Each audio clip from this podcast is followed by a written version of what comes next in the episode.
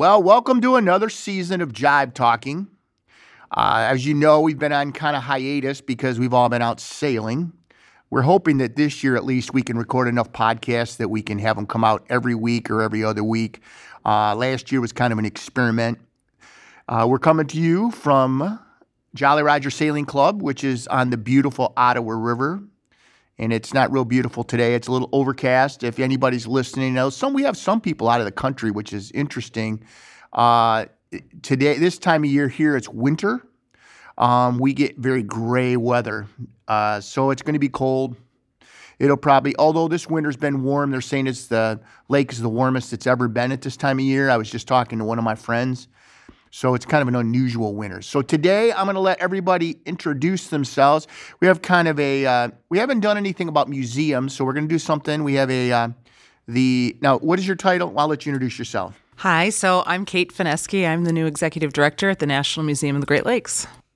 And then we also have Christina Columbus. I will be helping co-host um, some of the podcasts moving forward.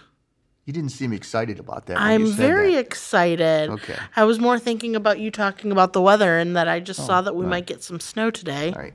All right. Well, just uh, so everybody knows, Taylor Swift will not be on our podcast today. Although the Kelce brothers and Taylor Swift would sure bump our numbers up, I'm sure, but they're not. He's not going to be here, so don't worry about it.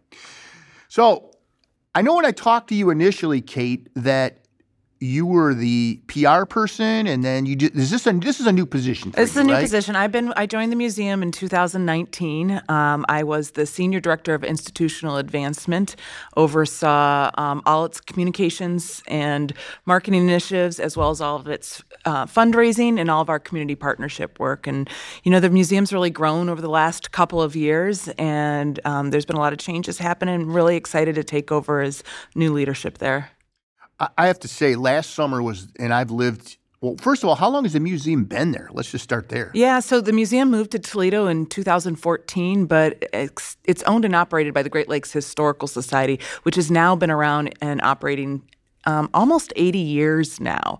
Um, so the organization has a really deep history across the Great Lakes. Um, it actually began in the basement of the Cleveland, Cleveland Public Library. And in the mid 50s, it moved to Vermilion, Ohio, and opened up its first museum there, um, really looking to expand and moved here to Toledo in 2014. So I joined the museum in 2019. And as I mentioned just earlier, and it's seen a lot of growth happening. Um, of course, we threw in a little thing called the pandemic in between all of that, Yeah. which really threw in a little bit of a, of a wrench into some of our plans. But um, the last couple of years in particular, the museum has seen exponential growth, um, especially with the opening of the new Glass City Metro Park there. I got to tell you, that park is awesome. Mm-hmm. We were down there. Um, those of you have not gone to that Glass City Metro Park, it's right, really right next to the museum, right? Yeah, absolutely. I look out my office window and there it is.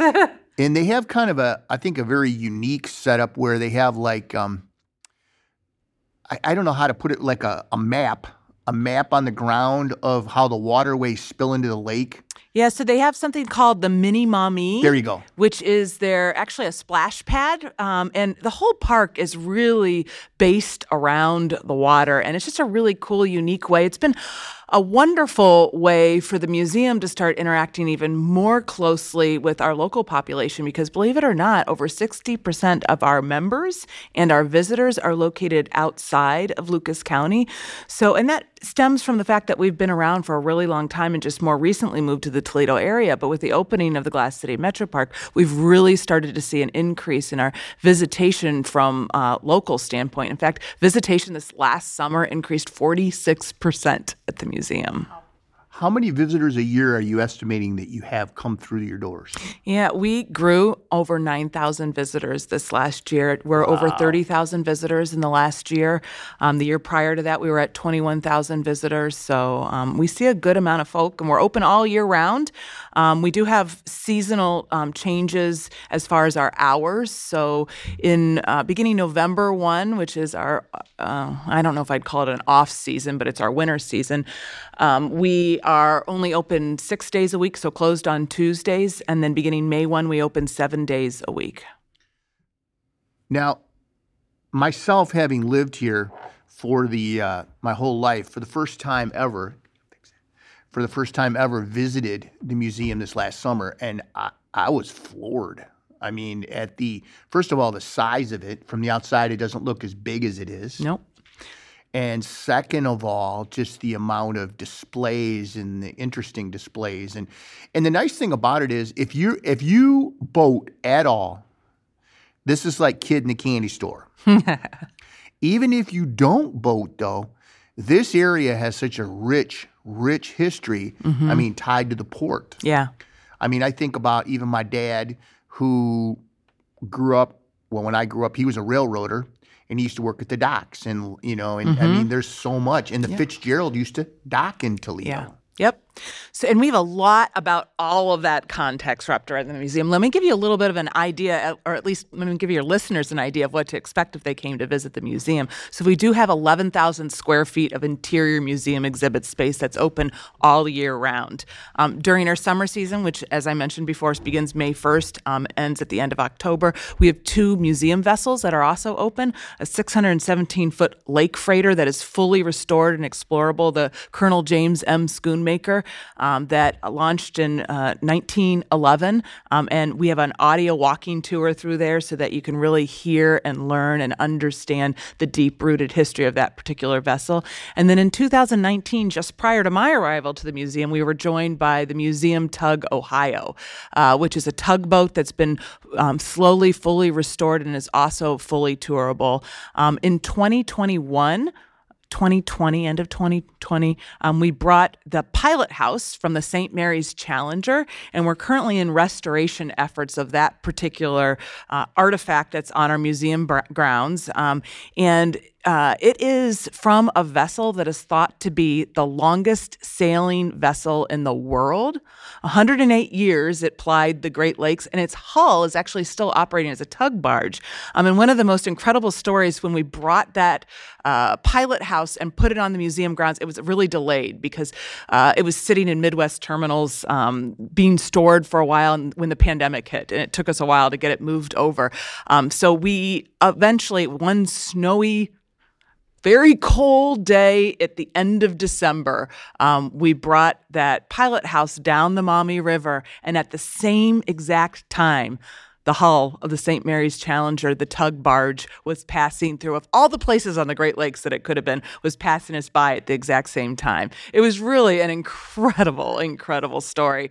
But what is so exciting about this is this is leading us into expanding that museum even further. And this may be new news to you because it's something that we just put out publicly. But in the spring, early summer, we'll be breaking ground on a 5,000 square foot addition to the National Museum of the Great Lakes, which will allow us to have additional permanent exhibit space and allow the pilot house from the St. Mary's Challenger to be an interior portion, so accessed from the interior of the museum. So Ooh, people can have a pilot house experience all year round, even when our museum vessels are closed.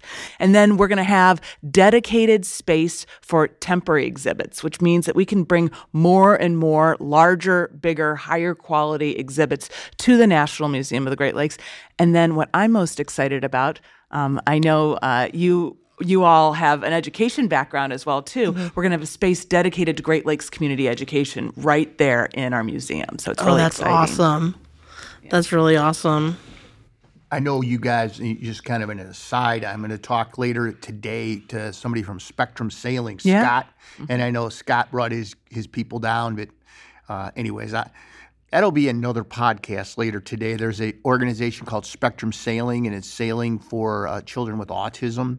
And it is a fun organization, and it's it's great. But And the museum's um, really been, uh, Scott's been a wonderful person to partner with. Um, and he started to bring his autism sailing camps to the Great Lakes. And so the National Museum of the Great Lakes, our, our scope covers, it's not just a Toledo based museum, it covers all five Great Lakes, US and Canadian history in the Great Lakes. And so we've started to partner with Spectrum Sailing to uh, the sail camps that are happening on the Great Lakes. How can we be a part of that? And that's been an exciting, fun uh, partnership to explore Um, with that, this year for the first year, we're going to have uh, some four mornings, I believe, four mornings a year where we're going to have our museum open up early to people that have sensory sensory needs, um, and so we're doing a lot of things in partnership with them. And you know, that's really what we look to do is to find ways that we can partner with people across the Great Lakes to connect more people with the water to connect more people with history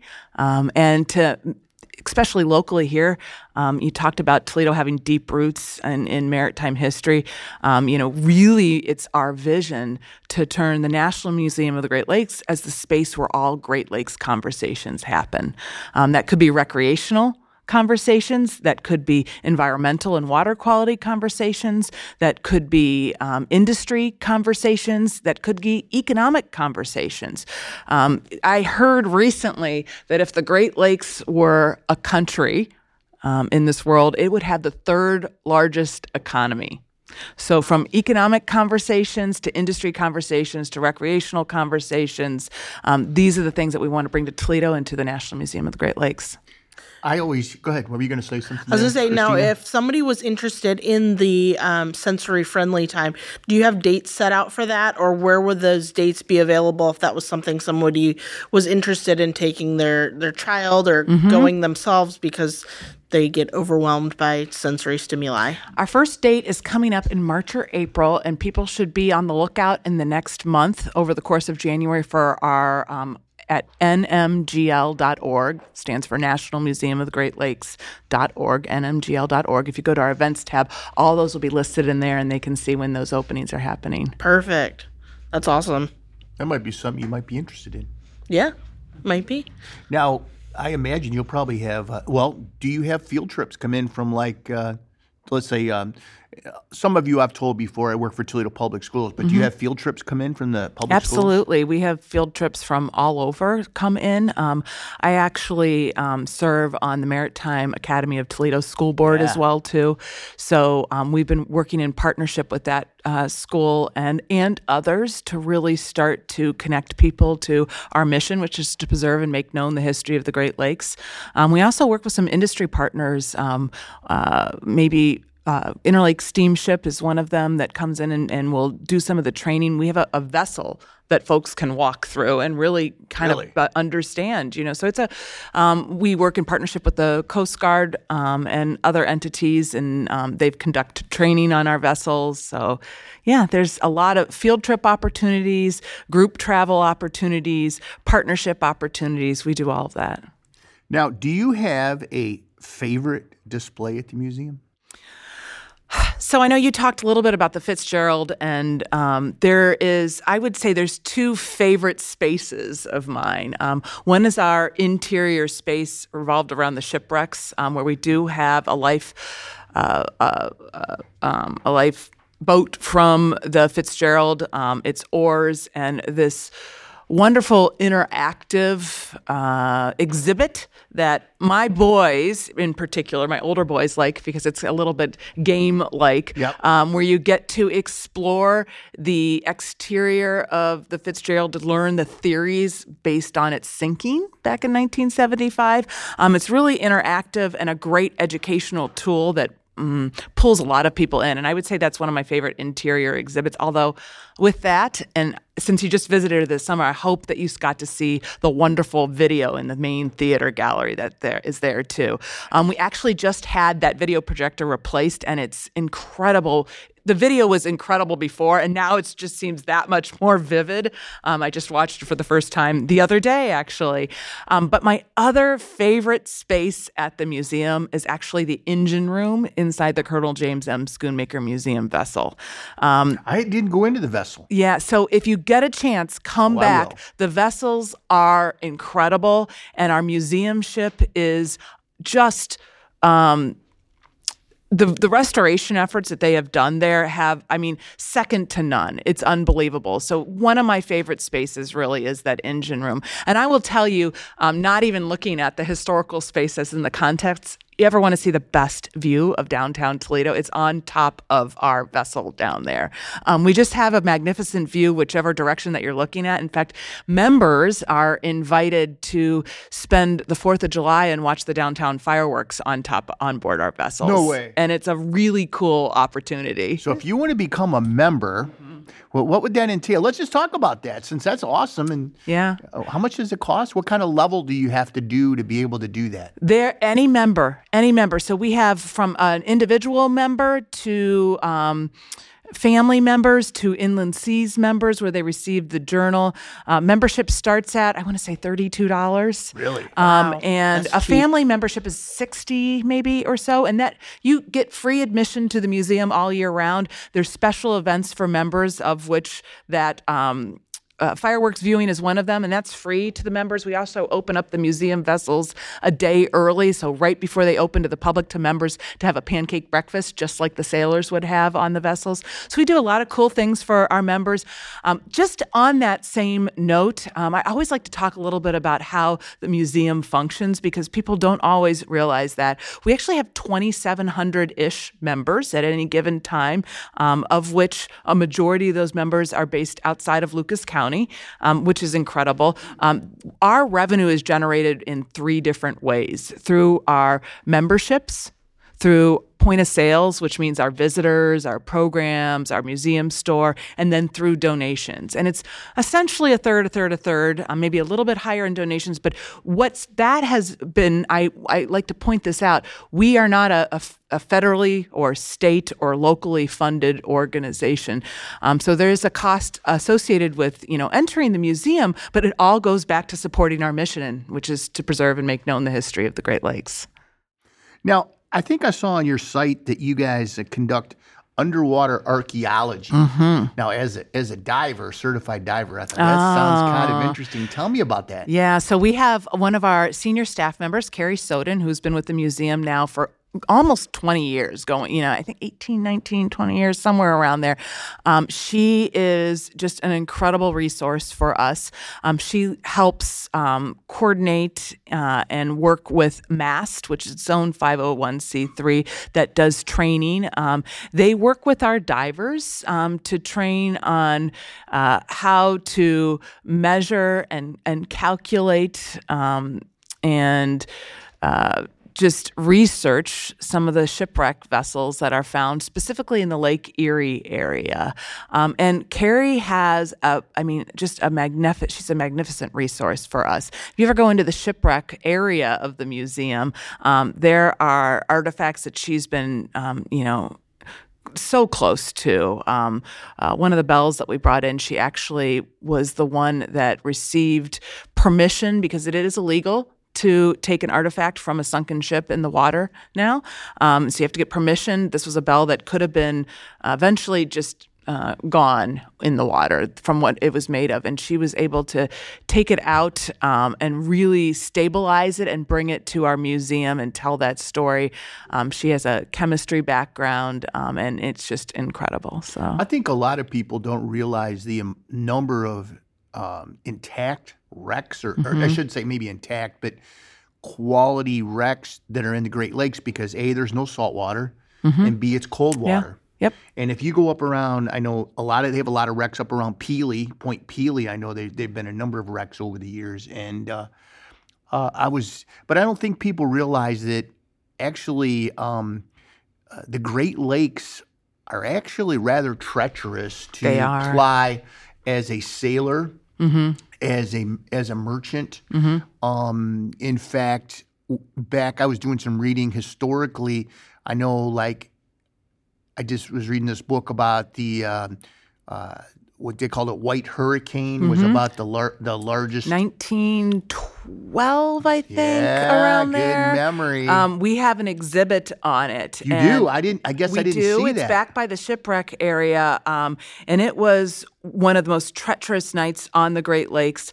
Um, hundreds of vessels were impacted and s- either left stranded or sunken or um, had issues connected to that one single storm that was, I don't, I mean, just a 12 hour period of time across all five Great Lakes. And that was the thing, and and and I read about it, and and I never thought about it, but a lot of it had to do with the way weather was reported back then. They said they had spotters, and I guess this particular storm they said started like in northwest Lake Superior, and they didn't have a spotter there, so they kind of got. Uh, and as you guys, if you know any, you know the song about Gordon Lightfoot, you know the gales of November. This happened in November, mm-hmm. and uh, Lake Erie in in Cleveland the day before was in the mid 50s, mm-hmm. and, the, and the next day it's like 22 inches of snow or something yeah. like that. And yeah. it was it was a terrible disaster. But people don't realize that storms in this area can come up super quick in fact, when I went out to California to rent a sailboat, I didn't know if they'd rent me one. And some of my friends here at Jolly Roger said, just tell them you sail on Lake Erie. And then if they're on the bubble, they'll say, okay. And I thought they were kidding. Mm-mm. So I was walking down the dock and somebody said, So where do you sail? And I said, Lake Erie. They go, Oh. I mean, because like if you come from Put-in-Bay, and those of you who aren't from this area, that's a very popular destination. Some people will call it the Key West of of the Great Lakes, and you know people go there to party, hang out, whatever. But a sail for me from from um, Put-in-Bay to where I dock is six hours, and you might get sunny and everything's great, and then by the time you get over by your dock, you could have northeast winds and you know waves of five feet, six feet. And the problem with lakes Erie waves is the they're, they're the peak to peak is so short that your, your, your boat's taking a pounding. It's not like when you're on the ocean when you have a big swell. And it's different. It's just different kind of boating. And and they worried back, I know, in the early parts about the boats break, breaking in half, mm-hmm. right? Yeah, absolutely. I mean, um, some of the the the, the stories that I have heard, the history that we recap related to shipwrecks on the Great Lakes is just magnificent. Um, you know, everybody knows of the sinking of the Titanic, um, but there are some even more treacherous, um, both passenger vessels. Um, you know, industry-related vessels, uh, in you know a lot of things that have happened on the Great Lakes over the course of hundreds of years. Um, that the museum does a great job of documenting. We actually work um, in uh, connection with BGSU. Um, they hold all of our archives um, there. Uh, we have a, a, vast collection of archival resources connected to both shipwreck history and beyond. Um, there's just so much that can be said and shared. And our Inland Seas Journal, which is another um, part, you can be a member as part of the Inland Seas Journal. Back in um, you know the early days, that's how we began. The National Museum of the Great Lakes, as I mentioned, is owned and operated by the Great Lakes Historical Society, and they began first by publishing a journal, a quarterly journal that has been published every year since then for close to 80 years now, um, that talks about Great Lakes history. If people are interested in learning more about these stories and many of them are shipwrecks. If you visit nmgl.org, um, we have a section under our uh, virtual um, uh, tab that you can see um, a backlog of, I don't know, I think we're close to 100 online articles and blogs connected to our Inland Seas Journal from um, past journal submissions over decades. So, yeah. And There's just people just don't realize the amount of history and and I guess if you're around here, you kind of maybe you know a little bit about it, but you know if you if you don't live around here, you just don't know about the amount of freight that just comes through our port. Yeah, Toledo. Toledo. I mean, we get ships from Canada or from Russia, China, mm-hmm.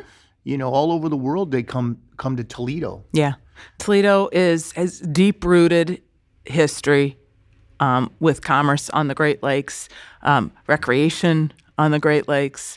Uh, and um, hopefully, the National Museum of the Great Lakes. I think there's a lot of Toledoans that don't even understand that we live on the Great Lakes, and we're starting to change that now with what's happening um, uh, in downtown Toledo and along the Great Lakes. Um, and so, you know, I think it was really brought front and center again to people's eyes back in 2014. That's not just the year that the museum um, opened up their doors, but it's also the year that we had the water quality square, scare.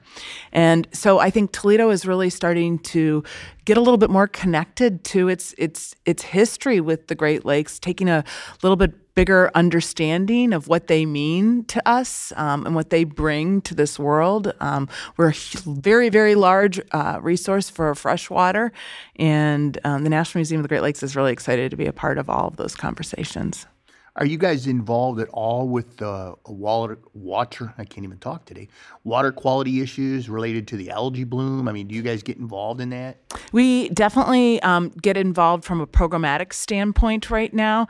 Um, so we typically have a lecture series in the fall and the spring where we'll host all sorts of different topics that maybe is not uh, they supplement uh, what we're doing, and maybe it might not be a part of our permanent exhibit. And environmental issues, water quality issues have been a part of that, and will continue to kind of grow. Um, we also do something in the winter months.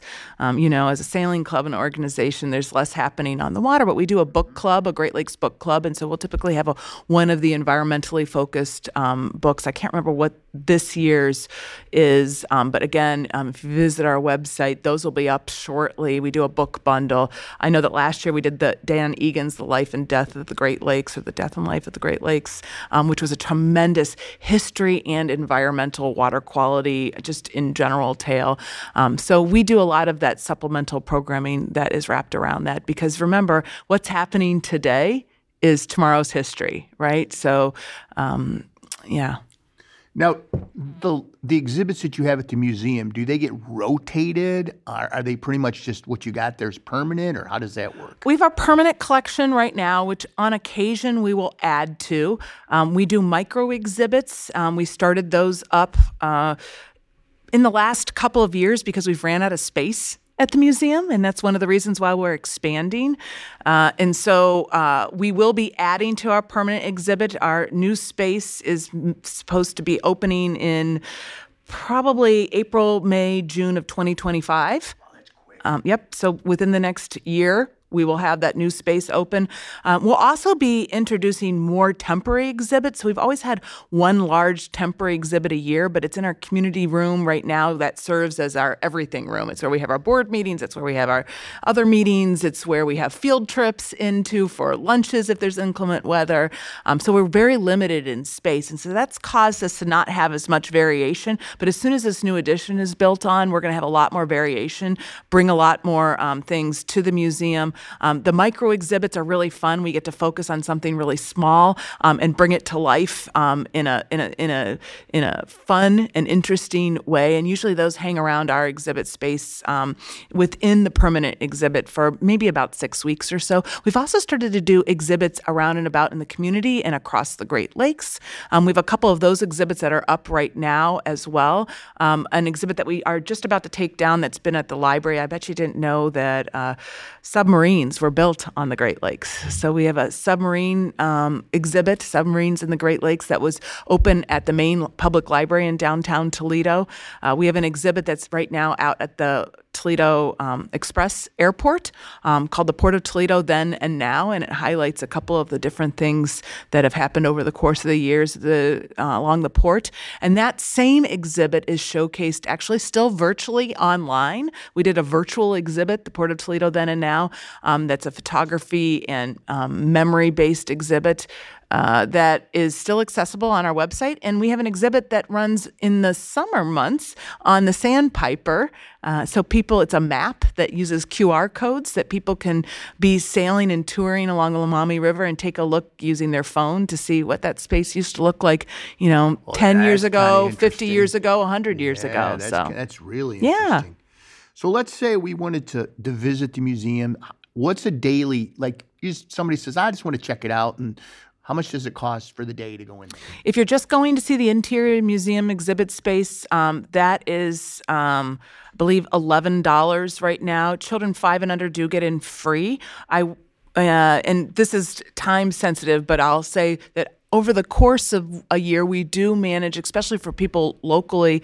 Um, it's a little bit more accessible, but we have a couple free days that we usually um, open up the museum for free. One of them um, is coming up, as you mentioned. It's it's winter here now in the Toledo area, so we open up um, uh, over Martin Luther King holiday weekend for free on that Saturday, Sunday, and Monday, um, and that's the opening of the interior exhibit. Now, when the museum vessels are open, if you want to see both the vessels and the interior of the museum, that um, is at seventeen dollars. So, and again, membership's fairly affordable. Um, so, buying a membership allows you access as much as possible to that museum um, multiple times a year, as as many times as you like, and it also gives uh, other advantages. Um, if you buy the Inland Seas based membership, you used to get that journal quarterly in the mail too. I like the fireworks. That's when I Yeah. when you say fireworks. Yes. I was said, I'm in. I'm in for that. Now, do you rent out your space? Like, if somebody wants to come in, do you ever have people have weddings or parties or in there? So we do have rental space. It's our community room right now, which is in high demand, and it's our only extra space. Um, once our new addition is built on, we'll have even more space to be able to do that. Um, we do rent out the museum space after hours. Our museum is open from 10 until 5, six days a week, and on Sundays from noon until 5. Um, so we often have uh, spaces. For instance, we hold the Toledo Regional Chamber of Commerce legislative breakfast at the museum, or we have for the last couple of years um, in the springtime. Um, so we do a lot of different things. We've had a wedding or two, usually smaller, um, that have been uh, connected to the museum. But you know, first and foremost, we're not necessarily a rental space, and because we've had space issues, that can become a little bit of a challenge. But we're really looking forward to this addition. What if somebody says, you know, I have an artifact, the museum would be int- maybe interested, and I want to donate? How, what would they do? How would they contact? you? contact us through our website. We have a donation link right up top. Um, they'll be put in touch with our collections coordinator that will take a look into that and let them know whether or not it might be something that would be viable for our collection.